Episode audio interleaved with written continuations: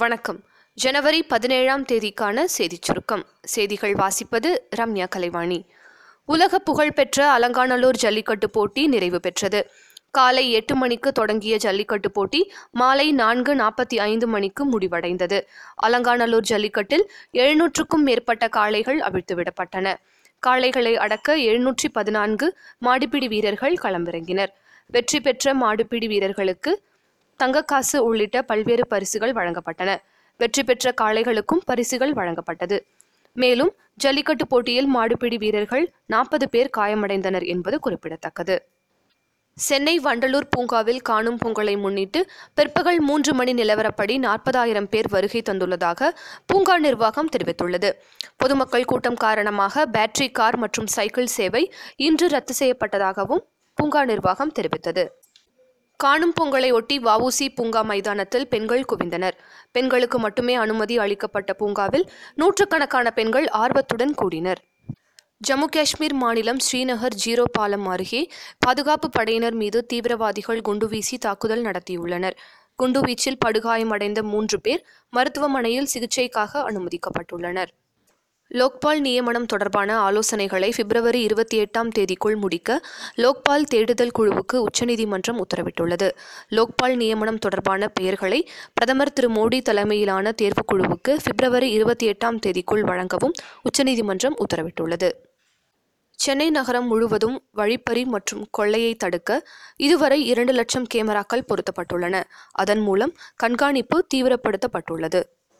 பேருந்து மீது கல்வீசி சேதம் ஏற்படுத்திய வழக்கில் விதிக்கப்பட்ட மூன்று ஆண்டு சிறை தண்டனையை ரத்து செய்ய கோரி முன்னாள் அமைச்சர் திரு பாலகிருஷ்ண ரெட்டி உச்சநீதிமன்றத்தில் மேல்முறையீட்டு மனு தாக்கல் செய்துள்ளார்.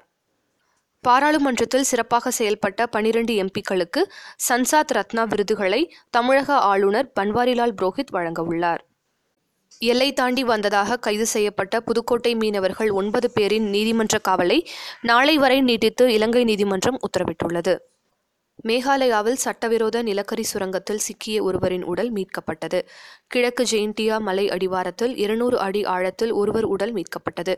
சுரங்கத்தில் சிக்கிய பதினைந்து பேரில் முப்பத்தி இரண்டு நாட்களுக்கு பிறகு ஒருவரின் உடல் மீட்கப்பட்டுள்ளது குறிப்பிடத்தக்கது. சென்னை மெரினாவில் உள்ள காமராஜர் சாலையில் அமைக்கப்பட்ட எம்ஜிஆர் நூற்றாண்டு வளைவு திறக்கப்பட்டது. உயர்நீதிமன்ற உத்தரவை தொடர்ந்து விழா எதுவுமின்றி எம்ஜிஆர் நூற்றாண்டு வளைவு திறக்கப்பட்டுள்ளது குறிப்பிடத்தக்கது. ஸ்ரீவலிபுத்தூர் அருகே பிலவக்கல் பெரியார் அணைக்கு சுற்றுலா பயணிகள் செல்ல தடை விதிக்கப்பட்டுள்ளது. அணைப்பகுதியில் யானைகள் வந்து செல்வதால் சுற்றுலா பயணிகளுக்கு பொதுப்பணித்துறை தற்காலிக தடை விதித்துள்ளது.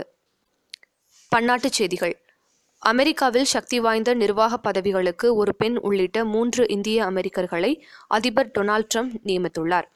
இவர்களில் ஆற்றல் துறையின் உதவி செயலாளர் பதவிக்கு ரீட்டா பேரன்வால், தனித்துவ மற்றும் சிவில் உரிமைகள் கண்காணிப்பு வாரியத்திற்கு ஆதித்ய பம்சாய் மற்றும் கஜானா உதவி செயலாளராக பிமல் பட்டேல் ஆகியோர் நியமனம் செய்யப்பட்டுள்ளனர்.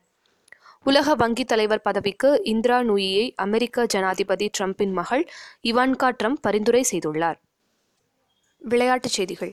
இந்திய அணிக்கு எதிராக அடுத்த வாரம் தொடங்கவுள்ள ஐந்து போட்டிகள் கொண்ட ஒருநாள் தொடரில் முதல் மூன்று ஆட்டங்களுக்கான நியூசிலாந்து அணி அறிவிக்கப்பட்டுள்ளது.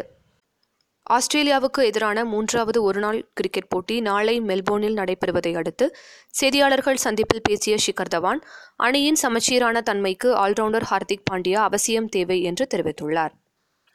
நாளைய சிறப்பு. தமிழ் அறிஞர் ஆ குமாரசாமி புலவரின் பிறந்த தினம். இத்துடன் இன்றைய செய்தியறிக்கை நிறைவு பெறுகிறது. மீண்டும் நாளை சந்திப்போம்.